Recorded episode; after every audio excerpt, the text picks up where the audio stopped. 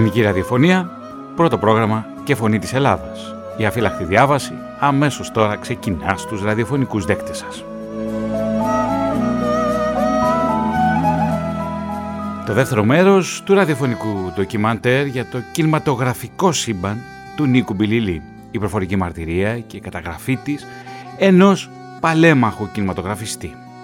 Ενός ανθρώπου που διέσωσε όχι μόνο την κινηματογραφική αλλά και τη συλλογική μνήμη της πόλης της Θεσσαλονίκης αλλά και ολόκληρης της Ελλάδας από τον πόλεμο και αργότερα.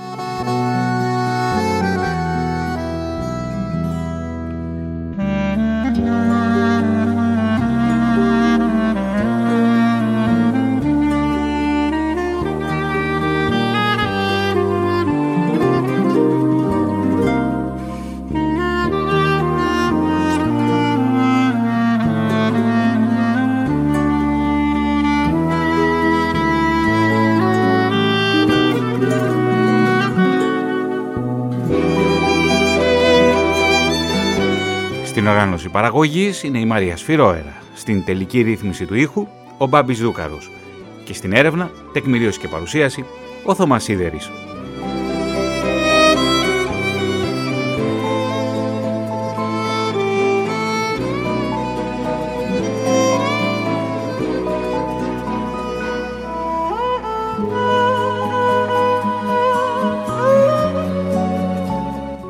Απριλίου του 1940 οι Γερμανοί μπαίνουν στην πόλη της Θεσσαλονίκης. Μία από τις πρώτες διαταγές που εκδίδουν είναι να ανοίξουν οι κινηματογράφοι για να φανεί ότι και η υποξενική κατοχή, η κοινωνική ζωή συνεχίζεται ομαλά.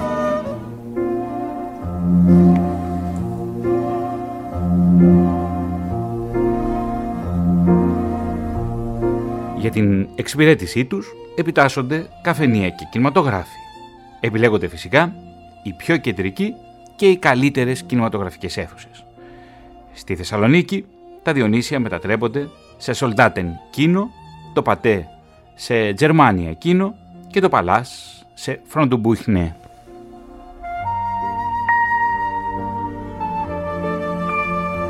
Αρχικώς, κάποιοι κινηματογράφοι παραχωρήθηκαν στον Ιταλικό στρατό.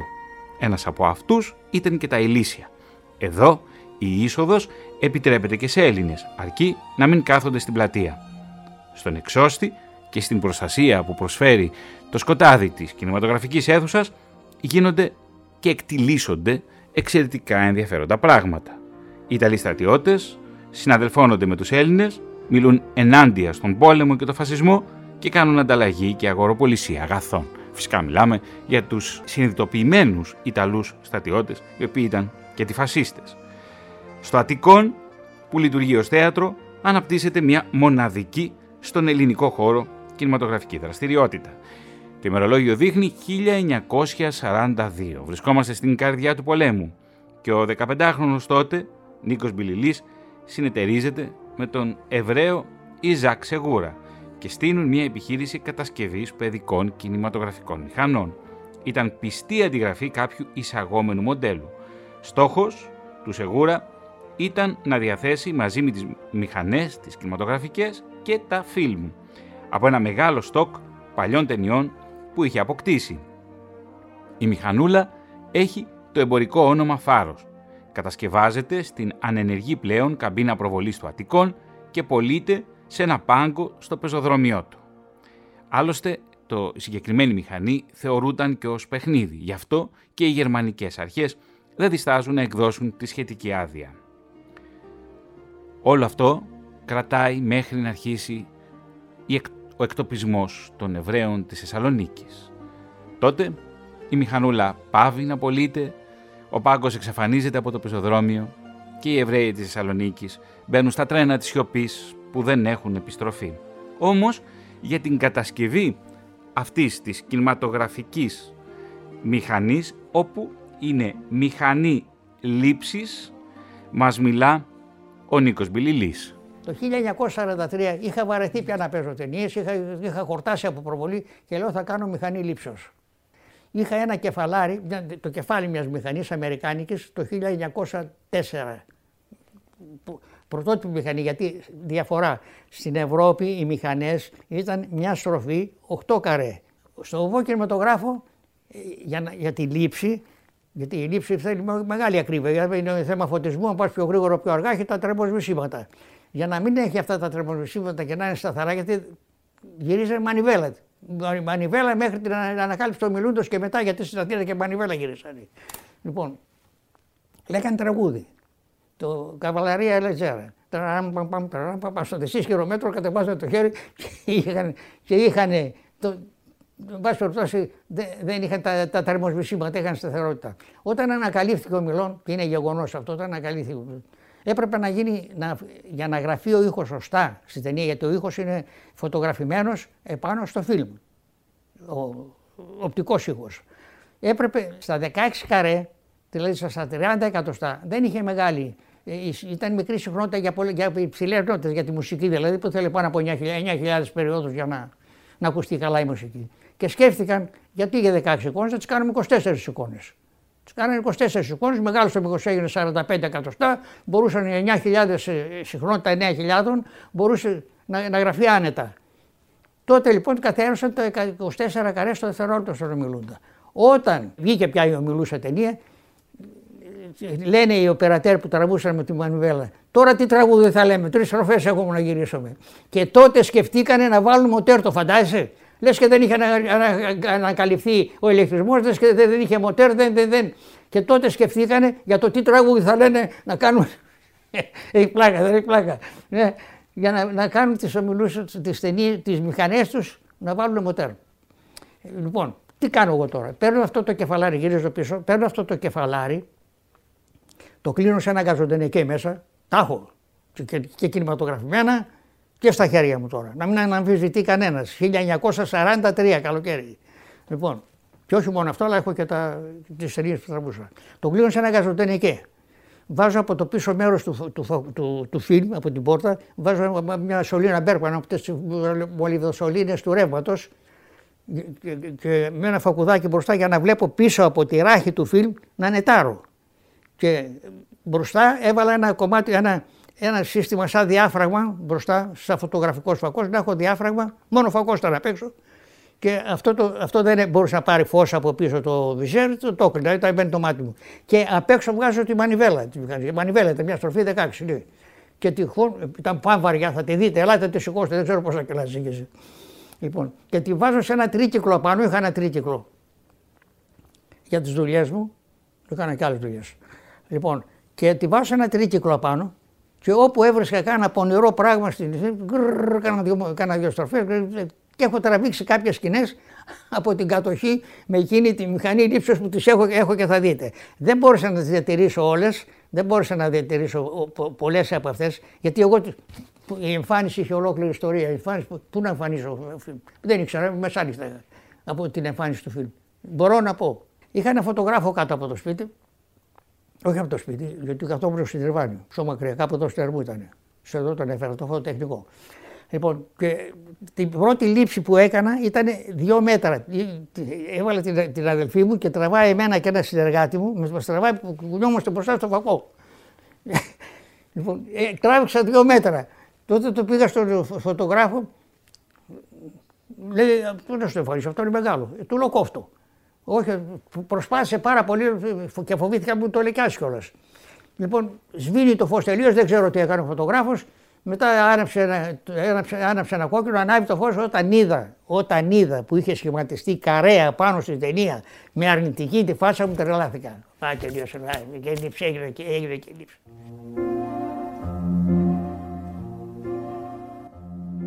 Και να πώς θα καταφέρνει ο Νίκος Μπιλιλής να κατασκευάσει τη μηχανή λήψης και να αποτυπώσει εκείνες τις πρώτες σκηνές.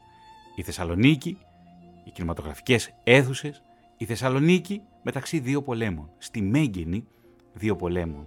Του προηγούμενου αιώνα, του πρώτου παγκοσμίου πολέμου με τα συμμαχικά στρατεύματα, η πολυπολιτισμική Θεσσαλονίκη, η πυρκαγιά του 1917 και αργότερα η Θεσσαλονίκη. Υπό την κατοχή των Ιταλών πρώτα, η Θεσσαλονίκη που υπέφερε κατά τη διάρκεια της κατοχής. Και ο Μεσοπόλεμος. Αυτή η δύσκολη αλλά και ταυτόχρονα ενδιαφέρουσα εποχή. Στο Μεσοπόλεμο, φίλες και φίλοι, οι κινηματογράφοι αποτελούν πεδίο ταξικών συγκρούσεων, καθώς χρησιμοποιούνται συστηματικά για τις εργατικές συγκεντρώσεις.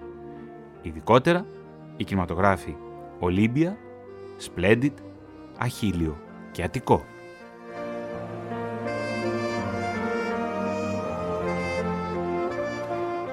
Το Αττικό, αυτός ο λαϊκός κινηματογράφος στην περιοχή του Βαρδάρη, όπου συχνάζουν οι εργάτες, το περιπλανόμενο εργατικό δυναμικό της πόλης και οι πρόσφυγες, οι οποίοι μετά το 1922 εγκαθίστανται στη Θεσσαλονίκη και τι δεν είδε η οθόνη του, καθώς ήταν μόνιμος χώρος συγκεντρώσεων και αφετηρία διαδηλώσεων κυρίως των καπνεργατών. Μην ξεχνάτε ότι από τα τέλη της δεκαετίας του 1920 στην Καβάλα πρώτα και αργότερα στη Θεσσαλονίκη αρχίζει και σχηματοποιείται ένα μεγάλο κίνημα καπνεργατών μέχρι που φτάνουμε στις μέρες του 1936. Η αφύλακτη διάβαση έχει υλοποιήσει τουλάχιστον δύο ραδιοφωνικά ντοκιματέρ για εκείνον τον Μάη. Στο Αττικόν έκανε συγκέντρωση και η Όκνε το 1927 για την καταδίκη σε θάνατο των Σάκο και Βαντσέντι και εδώ ήρθε για να μιλήσει το 1926 ο γραμματέας της Διεθνούς Συνδικαλιστικής Ομοσπονδίας, ο σοσιαλιστής Γιώχαν Σάσενμπαχ.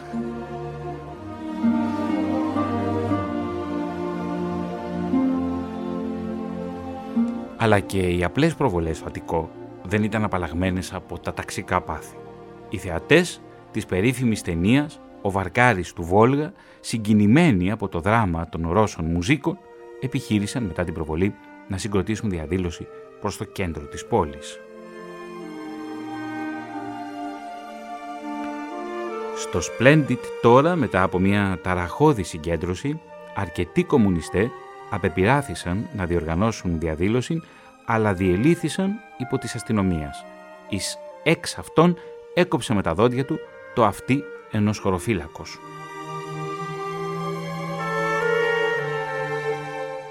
Στο Ολύμπια, σε μια συγκέντρωση άνεργων καπνεργατών, ήρκησε μόνο το άκουσμα του ύμνου της Διεθνούς για να επέμβει η αστυνομία και να τους διαλύσει διέως δια υποκοπάνων.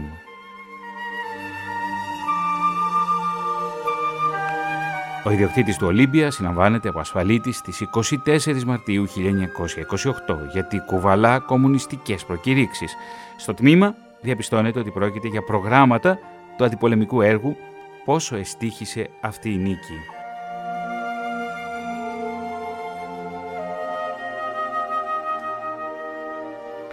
Ωστόσο δεν ήταν μόνο οι καπνεργάτες ή όσοι είχαν έντονη την ταξική συνείδηση, αλλά είναι και η άλλη πλευρά. Είναι οι οπαδοί του Μεταξά. Με έντονη δράση την περίοδο του Μεσοπολέμου χρησιμοποιούν και αυτοί τους κινηματογράφους της πόλης. Μάλιστα, μία μερίδα από αυτούς δηλώνει εθαρσώς ότι είναι οπαδοί του φασιστικού καθεστώτος στην Ιταλία. Οι συγκεκριμένοι όμως, οπαδοί, χρησιμοποιούν πιο αριστοκρατικούς κινηματογράφους, όχι τόσο λαϊκούς. Συγκεκριμένα, το Παλάς και το Πατέ. Το 1936, τη χρονιά που γίνεται η εξέγερση στην πόλη της Θεσσαλονίκης και εγκαθιδρύεται η δικτατορία της 4ης Αυγούστου, οι κινηματογράφοι της πόλης, όπως καταγράφονται από τον περίφημο κινηματογραφικό αστέρα, είναι το Αχίλιον, το Αλκαζά, ο Απόλλων, το Αττικό, τα Διονύσια, τα Ηλίσια, τα Κιβέλια, το νέο εθνικόν, τα Ολύμπια, το Πάλας, το Πάνθεον, το Πατέ και τέλος ο Φίνιξ. Alfredo bellissimo!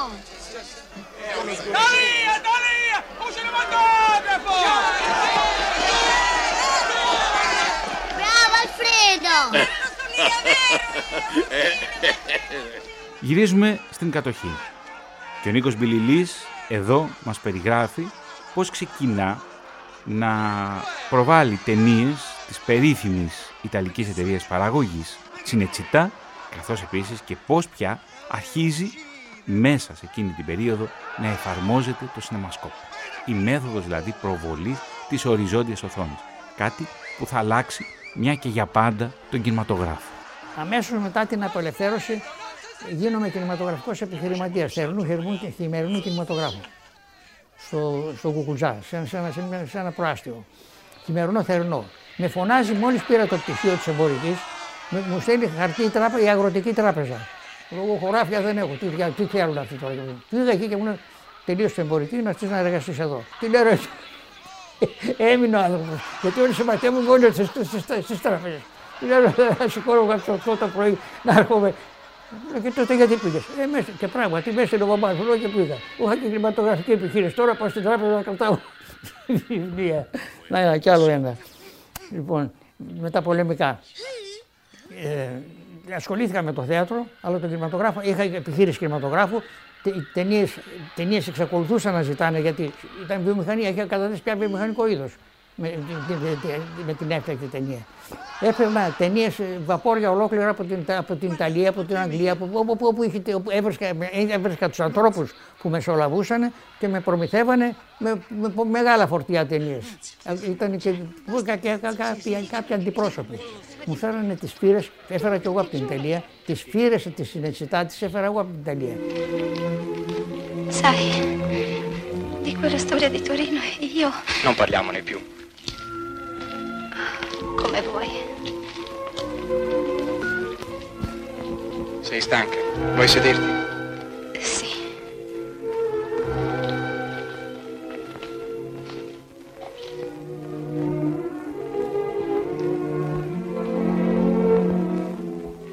Όταν ανακαλύφθηκε το σινεμασκόπ το 1953, Sarebbe stato το, τις, ε, η- και τι ήταν τε- το σινεμασκόπ, ήταν παραμορφωμένη εικόνα κάθετα και αναμορφωμένη οζόντια με κυλινδρικό φακό.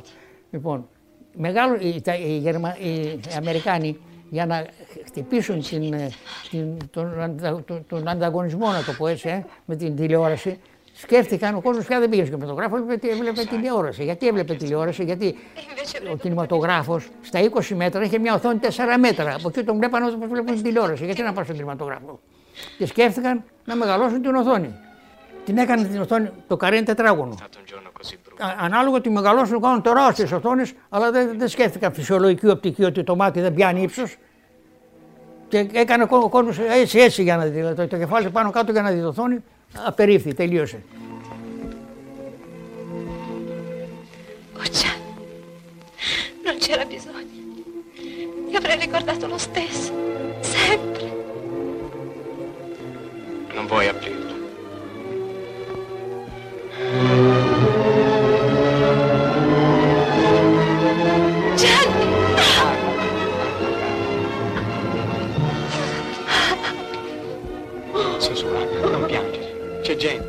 Penseranno che ti maltratti. Oh Gianni, non posso smettere. Tu sei... Io invece... Oh, sono così felice, Gianni. Così felice.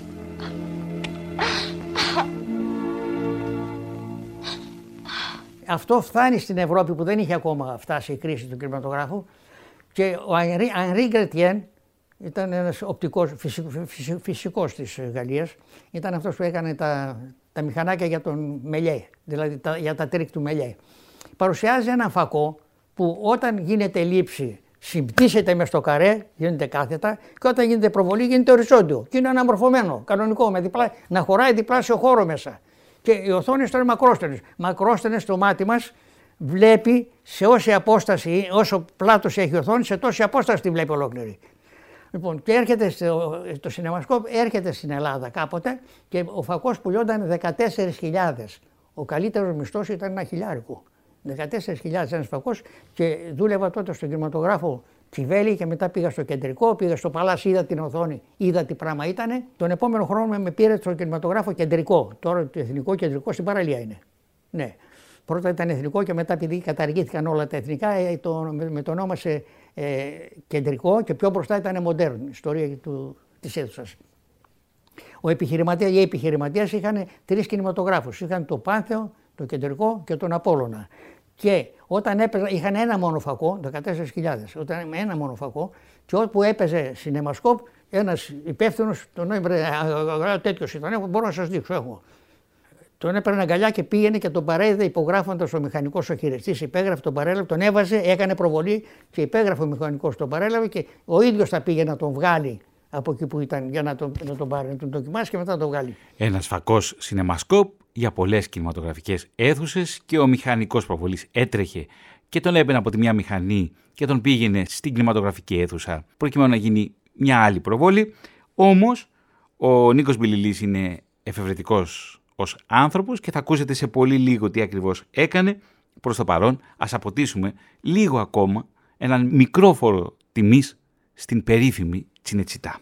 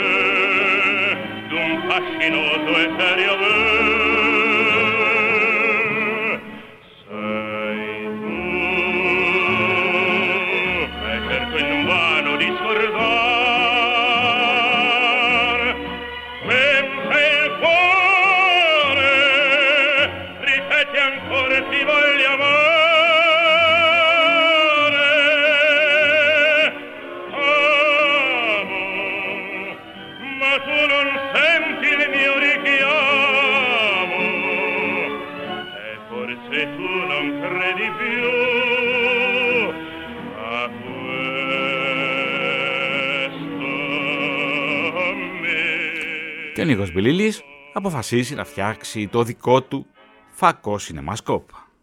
Έφαγα όλα τα καταστήματα της Θεσσαλονίκης για να βρω γυαλιά. Με αυτά τα νούμερα, αυτοί φέρνουν το γυάλια τα ίδια, είναι και τα γυαλιά, το- αυτά που φοράμε. Και η φακή τα ίδια πράγματα είναι. Και ο μόνος που βρέθηκε, και αν δεν ήταν αυτός δεν θα έκανε φακό σινεμασκόπ, ήταν η αδελφή Πετρόπουλου στην οδό Ιώνος Δραγούμη. Είχαν μεγάλο μαγαζί η αδελφή Πετρόπουλου. Η οπτικά τώρα είναι η κόρη του λίγο πιο πάνω, του ενός. Και μόλις το είδε, εντάξει λέει θα στα φέρω. Τρελάθηκα. Θα μου τα φέρεις, θα μου τα φέρεις. Τι θέλεις, λέει Ιταλικά, Γερμανικά, Γαλλικά, τι θέλεις. Λέω καλή ποιότητα. Φέρεις Zeiss ή Rodenstock. Λέω εντάξει, θα στα φέρω. Σε πότε, πότε θα μου τα φέρεις και πόσο στοιχίζουν. Έδωσα όλες μου τις οικονομίες, μου τα έφερε σε 15 μέρες, τα πήρα, τα έκανα σε μηχανουργό το σώμα του φακού, τα έβαλα και όταν έριξα προβολή λέω τελείωσε, τελείωσε, λέω τελείωσε, φαέ, τελείωσε, ε, τελείωσε. Έκανα φακό στη Μασκό, παίρνω μέρος στη διεθνή έκθεση και πώς θα τον πουλάω εγώ το φακό. Έξι χιλιάρικα. Τι μου στήχησε, ενάμιση.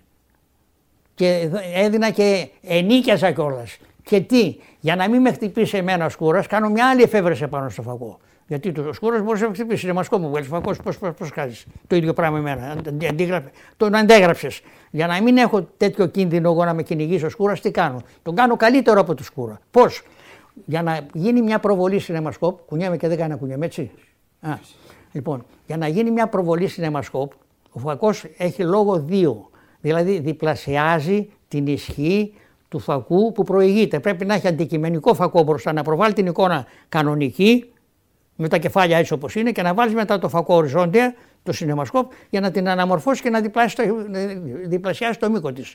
Το μήκος της.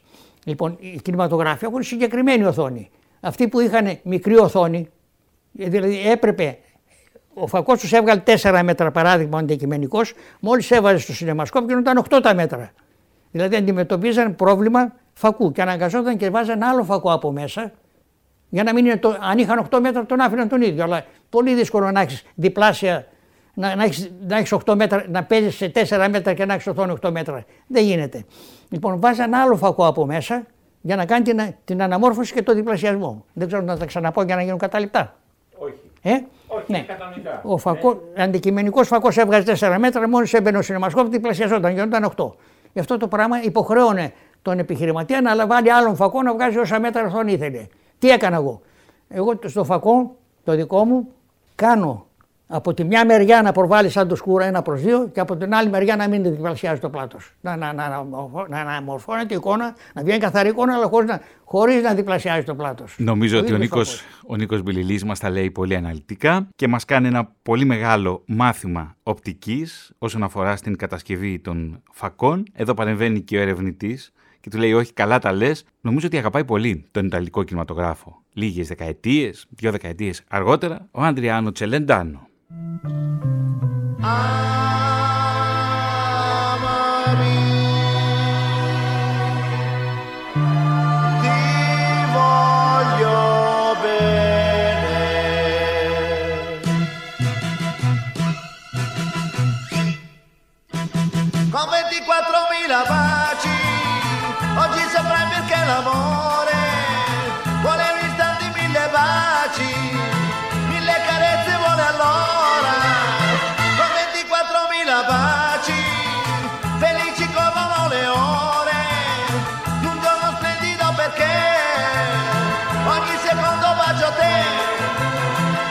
bugie meravigliose frasi d'amore appassionate, ma solo baci chiedo a te. Con 24.000 baci, così frenetico è l'amore,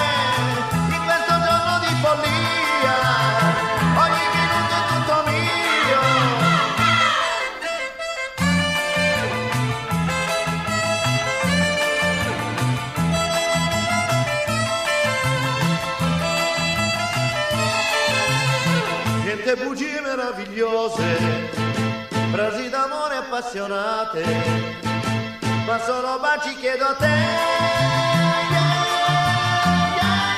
yeah, Con 24.000 baci,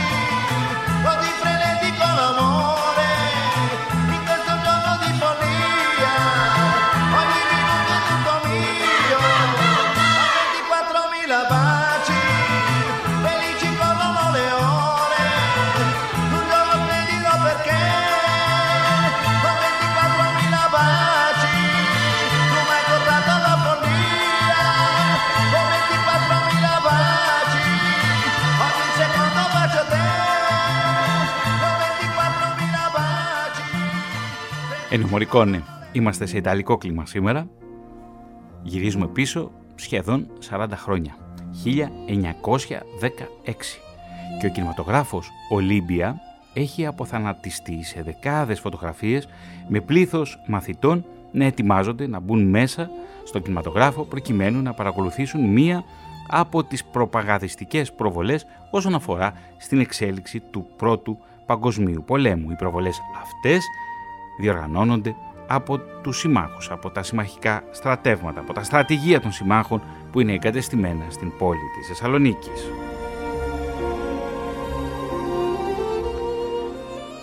Αλλά οι κινηματογραφικές αίθουσες δεν προβάλλουν μόνο τα επίκαιρα του Πρώτου Παγκοσμίου Πολέμου. Γίνονται και χώροι, γίνονται τόποι όπου φιλοξενούν μετακινούμενες ομάδες πληθυσμών. Αυτό θα γίνει κατά κόρον το 1922 με τον ερχομό των προσφύγων και όχι μόνο σε Σαλονίκη αλλά και σε άλλες πόλεις της Μακεδονίας οι πρόσφυγες θα εγκατασταθούν προσωρινά μέσα σε κινηματογραφικές αίθουσες. Το ΠΑΤΕ τέσσερα χρόνια πριν, το 1918, στεγάζει προσωρινά ομήρους από τη Βουλγαρία. Κάποιες φορές οι προβολές του γαλλικού στρατού της Ανατολής στο Παλάς συνοδεύονται και από ομιλίες όπως αυτή του Γάλλου δημοσιογράφου Τόμα επί των ψευδών ειδήσεων του πολέμου. Οι προπαγανδιστικές προβολές των Γάλλων δεν περιορίζονταν μάλλον στην πόλη, αλλά εξαπλώνονταν σε όλες τις κινηματογραφικές αίθουσες της Μακεδονίας. Τον Μάιο του 1919 διαβάζουμε στην εφημερίδα Μακεδονία, φίλο της Δευτέρας Μαΐου 1919, κάτι που ανατρέπει την εικόνα μιας προχειροφτιαγμένης αποθήκης. Ο κινηματογράφος προβάλλει την ταινία «Η τυφλή αηδός, συνοδεία μεγάλης ορχήστρας». Η ιδιαιτερότητα έγκυται στο γεγονός ότι τα τραγούδια που ακούγονται τα παίζει ζωντανή ορχήστρα και αποτελούν πρωτότυπες συνθέσεις του μαέστρου Θεόφραστου Σακελαρίδη που θα ακούσουμε σε λίγο και κάτι δικό του, οι κινηματογραφικές αίθουσες της πόλης Θεσσαλονίκης, όσο και αν ο τύπος της εποχής και όσο και αν η αριστοκρατία θέλει να τις υποβαθμίσει, αποτελούν έναν ισχυρό πόλο πολιτισμού και βλέπουμε ότι παίζουν σπουδαίες ορχήστρες και συνοδεύουν την προβολή βουβών κινηματογραφικών ταινιών.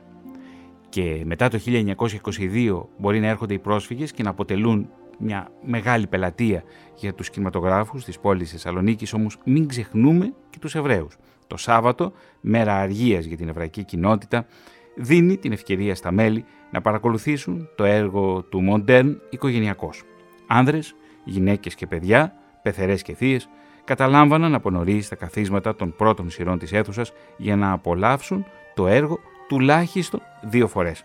Έτρωγαν σακούλες πασατέμπο που τα τσόφλια τους άσπρισαν το πάτωμα σαν το χιόνι και έπιναν γκαζόζες και συνάλκο σχολιάζοντας ή επεξηγώντας δυνατά στη γλώσσα τους στους γέρους και τα παιδιά την εξέλιξη του έργου. Αυτά γράφει ο Νίκος Θεοδοσίου.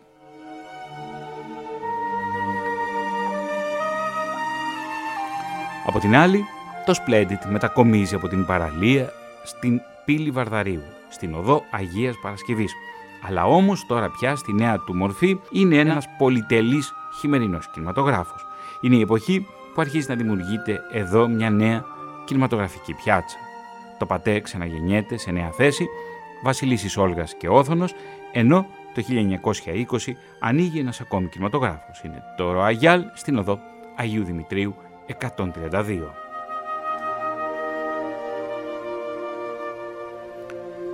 Η συνέντευξη με τον Νίκο Μπιλιλή το Σεπτέμβριο του 2020 κράτησε κυριολεκτικός μία ολόκληρη μέρα. Η κύρια συνέντευξη γιατί ακολούθησε και ένα δεύτερο μέρος την επόμενη μέρα σε ένα κινηματογραφικό εργαστήριο του κυρίου Νίκου.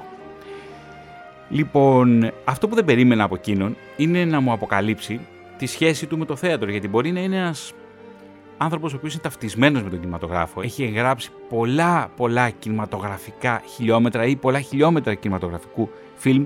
Όμως ο ίδιος ασχολήθηκε και με το θέατρο και εδώ φαίνεται η πολυπραγμοσύνη του. Ο Νίκος Μπιλιλής κάποια στιγμή αποφασίζει να γράψει και θέατρο. Ακούστε τον. Βρήκα το Σπυρόπουλο, τον τι χρειάζεται για να γράψω εγώ θεατρικά έργα; Τι πιτσιρικά ήμουν. Τι βάζω 15-16 χρόνια. Λέει, πού, πού, σε πει, πας στο σχολείο, πάω, του λέω σε εμπορική. Λέει, δεν γίνεται. Γιατί δεν γίνεται, έπρεπε να τελειώσει φιλοσοφική. φιλοσοφική νομική. Πού να, δεν μπορούσε να πας σε άλλη σχολή από την εμπορική, μόνο σε εμπορική μπορούσε να πας για να γίνεις καθηγητής εμπορικής ή για μεγαλύτερες επιχειρήσεις. Για παίρνεις πτυχίο. Έχω πτυχίο της εμπορικής. Δεν, είναι, δεν είναι απολυτήριο. Λοιπόν, σκέφτεται καλό.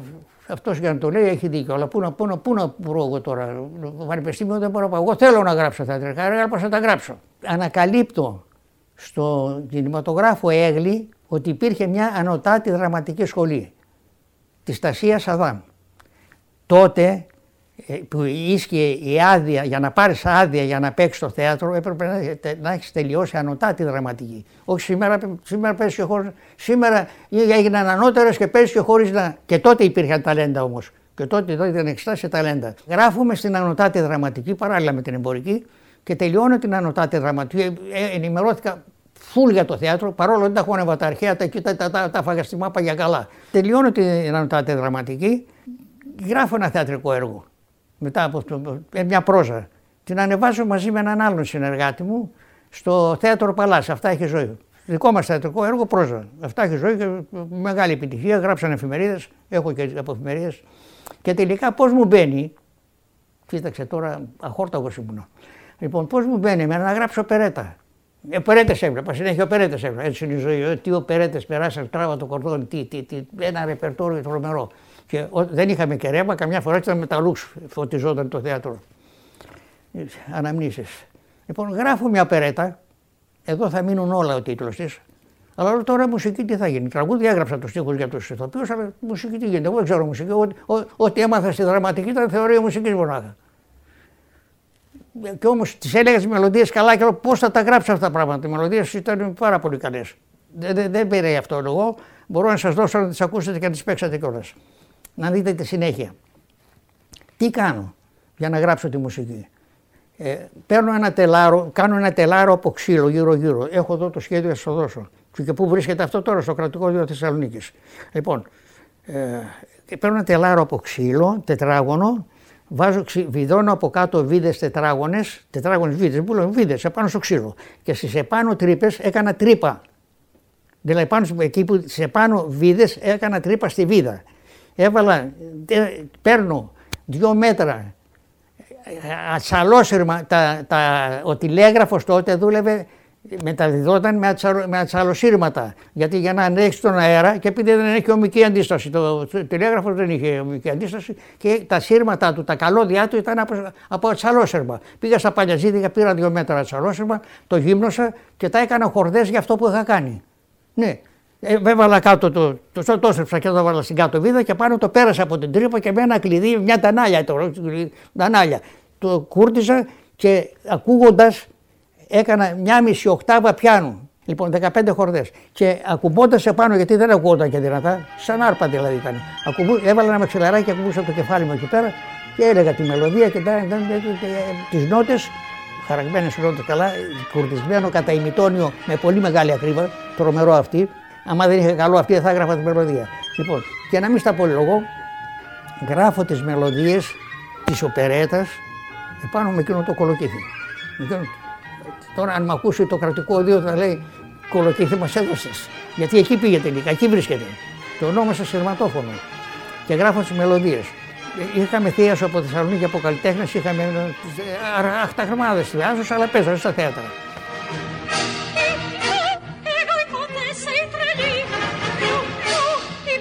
Στην Ανατολή. Εξαντρικόρους εγώ κουρεύω και σε γυναίκα κοσμοτουλιά Εγώ προβάλλω στη σκηνή. Κάθε καρδιά την κάνω να πονεί. Με τον λαστιχένιο μου το σώμα και με την τέχνη μου και με την τζακπινιά.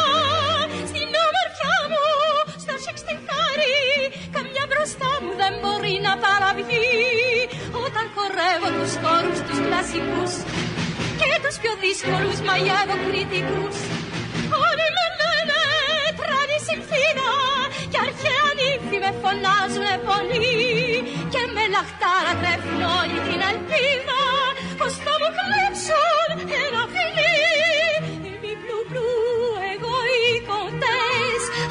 αρτίστα από τις ξάκουστες ποιος η γυναίκα εδώ κι αλλού δεν βρίσκεται άλλη απ' την άφταστη πλουπλού.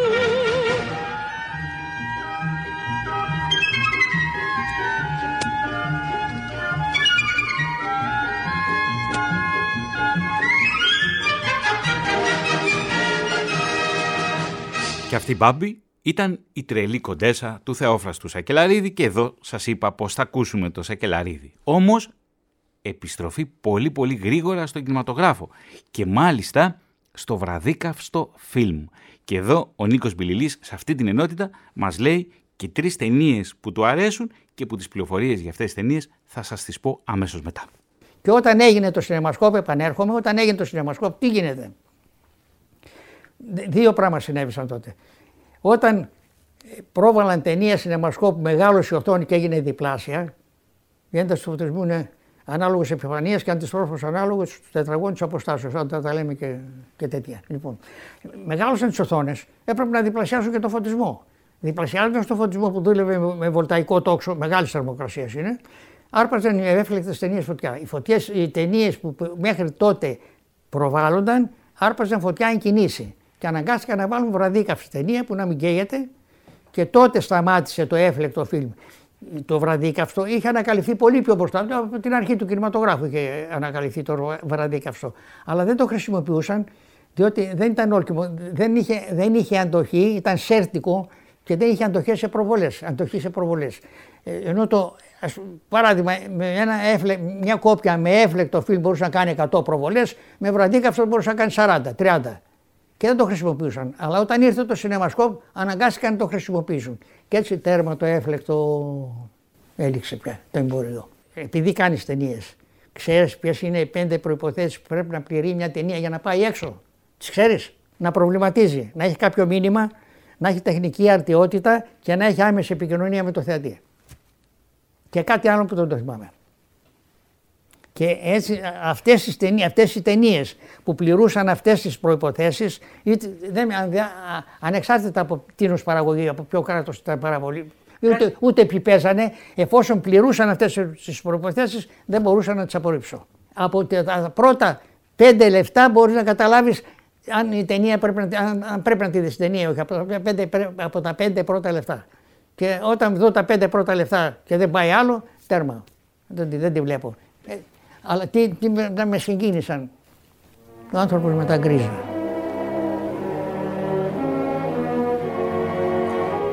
Ακούμε το μουσικό θέμα του ανθρώπου με τα γκρίζα 1943, σκηνοθεσία Leslie Άρλις.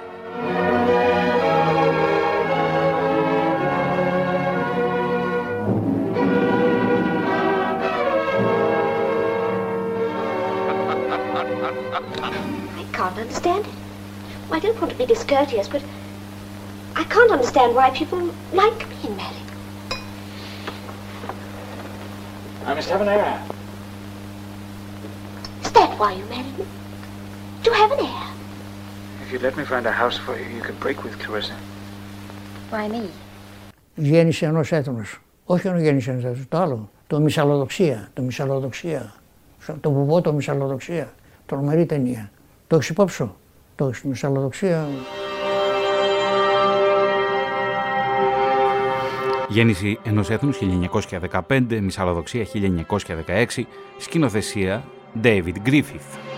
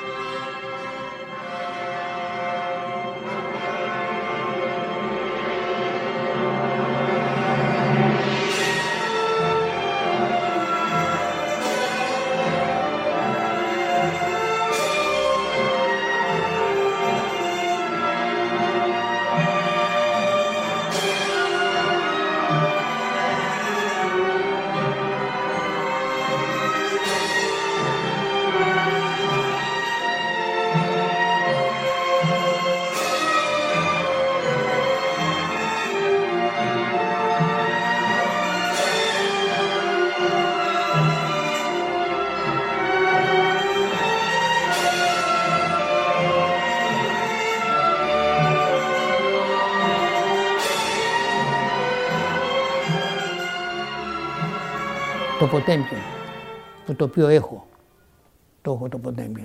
Καλ- Δηλαδή αυτό μπορεί να έχω πολλές αντιρρήσεις, δεν- ανεξάρτητα από τις αντιρρήσεις μου, αλλά σαν ταινία ήταν ολοκληρωμένη. Ήταν πολύ καλή ταινία. Ήταν ε, για, για να, να, να, να, να βρει μιμητές. Μουσικό θέμα από το θορυκτό Ποτέμκιν 1925, σκηνοθεσία Σεργέη Eisenstein.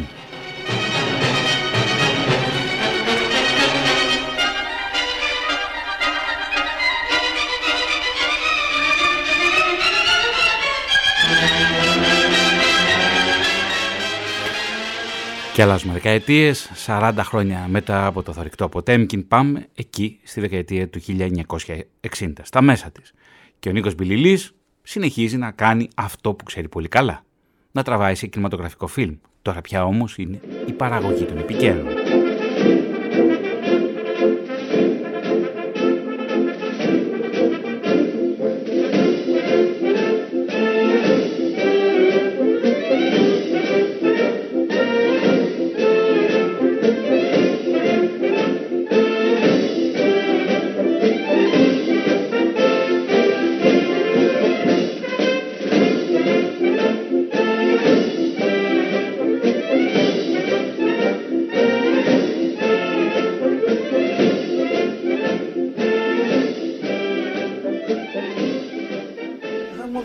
Έτσι, έτσι τις λένε, δηλαδή μονταζιέ- μονταζιέρες για 35 και για 16. Τραβούσαν βέβαια, δεν τα τραβούσαν ένα προς ένα, τραβούσαν ένα προς δύο, προς τρία, προς τέσσερα, ανάλογα με το θέμα. Και γυρίζα, ε, το περνούσαμε από την βιβλιόλα, διαλέγαμε ποιες σκηνές θέλαμε, το, συμπληρώναμε τη διάρκεια που ήθελε το κανάλι, ένα λεπτό, ένα άμιση, δύο πόσο ήθελε. Το, το, και μετά το μοντάζ το στέλναμε εκεί και το πρόβαλε τώρα την- την αναμετάδοση την έκανε, είχε κάμερες εκεί, δεν ξέρω, δεν είχα πολλές συλληψίες με τις κάμερές σας. Αλλά πήγαινε και προ- προβάλλονταν την ίδια, την ίδια ώρα που το πηγαίναμε, το, με τα ίδια κιόλας.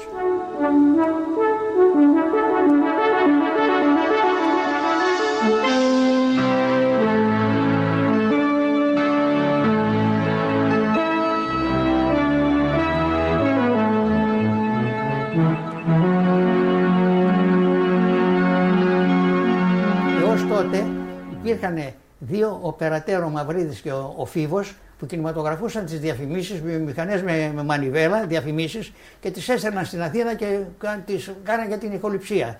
Όταν άνοιξε το στούντιο, αυτά καταργήθηκαν, κινηματογραφούσαμε εμείς και είχαμε μηχανήματα σύγχρονα ηχοληψίας, ήχο, ήχο μοντάζ, τα πάντα. Έτσι σας λέω, ήταν το μοναδικό κινηματογραφικό στούντιο εκτός Αθηνών. Και παράλληλα υπήρχε και η μονάδα το 1965 υπήρχε και μονάδα παραγωγής και εξαγωγής κινηματογραφικών επικαίρων βάσει πάντων των νομίμων προποθέσεων από το Υπουργείο Βιομηχανίας Διεύθυνσης Κινηματογραφίας. Τμήματο Βιομηχανίας Κινηματογράφου, έτσι το, έτσι το λέγανε. Και, και ε, ε, κινηματογραφούσαμε γεγονότα στην αρχή ε, και συνεργαζόμουν με το πρακτορείο εξωτερικών μεταδόσεων του Παπάζογλου στην Αθήνα.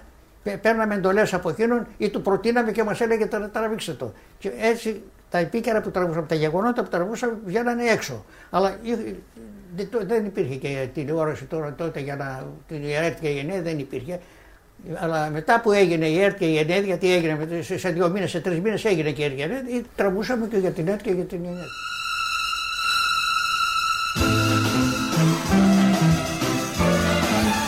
Non esiste l'amore, è soltanto una favola inventata da te per burlarti di me. Non esiste l'amore, è una storia ridicola, ma non ride il mio cuore, me l'hai detto anche tu che non m'ami già più. Non posso pensare che di un altro tu sei, che i tuoi baci non sono più miei, mentre ancora ti vorrei, non esiste l'amore, è soltanto una favola, mentre ridi di me. Io non amo che te e se piango d'amore non mi sento ridicolo, sono pazzo lo so ma il mio cuore ti darò finché un palpito avrò.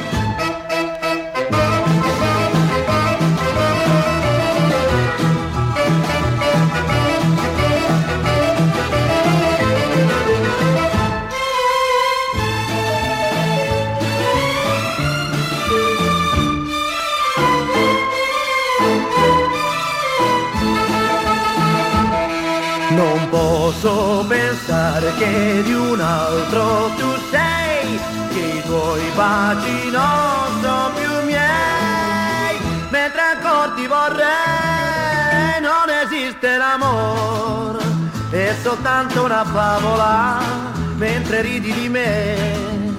Io non amo che te e se piango d'amore non mi sento ridicolo, sono pazzo lo so ma il mio cuore ti darò finché un palpito avrò. Non esiste l'amore, non esiste l'amore.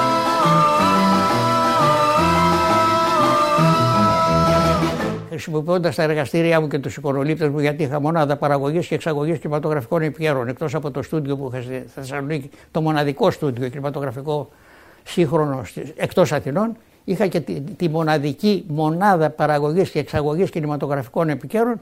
Δηλαδή εξοπλισμένη, για, βγάζαμε επίκαιρα από την Ελλάδα και τα στέλναμε έξω. Και, και στην Ελλάδα και τροφοδοτούσαν τους, τους τότε σταθμούς της ΕΡΤ και η ΕΝΕΔ. Ο, ο πρώτος σταθμός αυτός είχε στηθεί στο περίπτερο, στην ταράτσα του περιπτέρου 5 της έκθεσης και είχε, ε, λειτουργούσε κα- κανονικότατα. Ε, τε- ο- καλύπταμε όλα τα γεγονότα, το δηλαδή τι ειδήσει, τα ντοκιμαντέρ του. Κάναμε ντοκιμαντέρ, πολύ μεγάλη παραγωγή, τρομερή παραγωγή και ήταν και φυτόριο για τους. με ζωντανές μεταδόσεις, φυτόριο για τους καλλιτέχνες της Θεσσαλονίκης. Ε, εργάστηκε 7 χρόνια, μέχρι, από το 1965 μέχρι το 1972 τον Ιούλιο και σταμάτησε με διαταγή του Παπαδόπουλου. Γιατί, γιατί τα γεγονότα, ό,τι κινηματογραφούσαμε, ιδίως τα, τα επίκαιρα που κινηματογραφούσαμε, όταν ήταν πρωί, ήταν μέχρι το μεσημέρι, τα στέλναμε στην Αθήνα Terminal, τα έπαιρνε η Αθήνα και τα πρόβαλε RTNED. Όταν όμως ήταν μετά το μεσημέρι και τα στέλναμε πάλι Terminal, τα παίζανε την άλλη μέρα. Ενώ εμείς το δίπλα ήταν τα παίζαμε, τα παίζαμε πρώτοι. Ε, κάποιος, σε κάποιους δεν άρεσε αυτό και είπε στον Παπαδόπουλο και ο Παπαδόπουλος με δική του διαταγή το έκλεισε. Ίσως αν δεν έκλεινε αυτός ο σταθμός τότε θα ήταν ο, ο, η συνέχεια, στη συνέχεια της R3 του κλιμακίου τηλεοράσης Βόρειο Ελλάδας. Δεν θα χρειαζόταν να, να γίνει καινούριο σταθμός για την, τηλεόραση, την ελληνική τηλεόραση.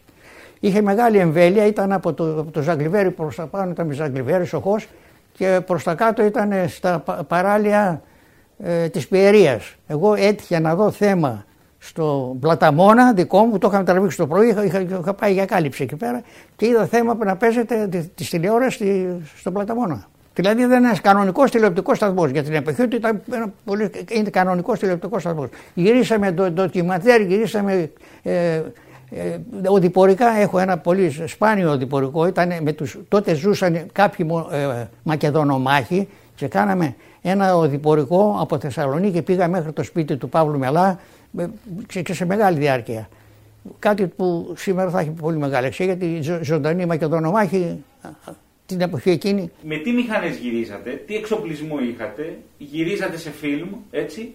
Να μας πείτε λίγο τη διαδικασία, πώς καταγράφατε τα επίκαιρα. Τα επίκαιρα ήταν σε 35 χιλιοστά ή σε 16 χιλιοστά. Περισσότερο σε 35 χιλιοστά. Περισσότερο σε 35 χιλιοστά. Και τα γυριζόταν με, με αρεφλέξ τραβούσαμε, με αρεφλέξ τραβούσαμε σε 35 πολύ σπάνια χρησιμοποιούσαμε και πόλεξη για 16 άρι. γινόταν την εντολές τις παίρναμε από τον, από το σταθμό αυτόν τον τηλεοπτικό. Ε, ήταν ο Λεμπέσης εκεί. Ήταν ο Λεμπέσης, ε, ιδρύθηκε από τον Έντον Ταλάρα, Ιταλός δημοσιογράφος, τον Αλέκο του Λεμπέση και τον, τον Όνο του Βοσνιάκο. Ε, διαφημιστή που μετά έφυγαν. Άλλαξα, άλλαξα προσωπικό πάρα πολύ. Ο μόνος που έμενε ήταν ο Λεμπέσης. Λοιπόν, παίρναμε την εντολή και έστειλα τα συνεργεία μου και κινηματογραφούσαν, το εμφανίζαμε, τους ρωτούσα τι διάρκεια θέλετε, έκανα το μοντάζ και το, το, το έτοιμο και τους το, το πήγαινα και το προβάλλαν αυτοί εκεί. Τώρα ε, πιστεύω, γιατί πο, πολλές φορές δεν πρόλαβα να το τυπώσω, γιατί αυτό βγαίνει αρνητικό το φίλο, βγαίνει αρνητικό. Δεν είχαμε ριβέρσα τότε, δεν είχαμε αναστραφόμενα. Έβγαινε αρνητικό. Πολλές φορές φαίνεται έκαναν την αναστροφή με την κάμερα. Το, το προβάλλαν αρνητικό και έκαναν την αναστροφή στην κάμερα. Αγαπητέ Θωμά, Δέξου τα θερμά μου συγχαρητήρια για την υψηλού ενδιαφέροντος δομή της εκπομπής σου, με την επίπονη έρευνα και την αδιάσυστη τεκμηρίωση των θεμάτων της. Σε ευχαριστώ μέσα από την καρδιά μου για τη συγκινητική αναφορά σου με την άριστη και συναρπαστική σου αφήγηση στην πολύχρονη ιστορική διαδρομή μου στον χώρο του κινηματογράφου και όχι μόνο. Αγαπητέ Θωμά, θέλω να σου ζητήσω μια χάρη για την ερχόμενη εκπομπή σου εάν αναφερθείς στις σπουδές μου στην ανωτάτη δραματική σχολή της Τασίας Αδάμ, στην οποία συνέντευξη είχα ξεχάσει το τίτλο του έργου που συμμετείχα στην ερμηνεία του, Απόλυα μνήμης βλέπεις, μαζί με τους συνσπουδαστέ μου, Γιώργο και Γιάννη Γακίδη, τέος ηθοποιούς του Κρατικού Θεάτρου Βορείου Ελλάδας, ήταν το έργο Ιφηγένεια Εντάβρη σε μετάφραση Γκέτε. Σε ευχαριστώ πάρα πολύ. Κάλυψε τη σοβαρή μου παράληψη. Σημείωση. Το αρχείο μου, εκτός από φιλμ των 35 και 16 χιλιοστών, περιέχει και φιλμς των 9,5 χιλιοστών της Pathé Films με πολύ, με πολύ σπάνια ιστορικά επίκαιρα όπως τις δράσεις του βαθύπλουτου Ρότσιλτ, το παρθενικό ταξίδι του υπεροκεάνιου Νορμανδία στη Νέα Υόρκη, την κατάληψη της Κέρκυρας από τους Ιταλούς και πάρα πάρα πάρα πολλά άλλα. Με ειλικρινή θαυμασμό και απειρεκτήμηση, Νίκος Μπιλιλής, Θεσσαλονίκη, 27 Φεβρουαρίου 2021. Μαρία Σφυροέρα στην οργάνωση παραγωγής, Μπάμπης Δούκαρος στην τελική ρύθμιση του ήχου και Ένιο Μωρικόνε για το φινάλε. Κυρίες και κύριοι, καλό απόγευμα.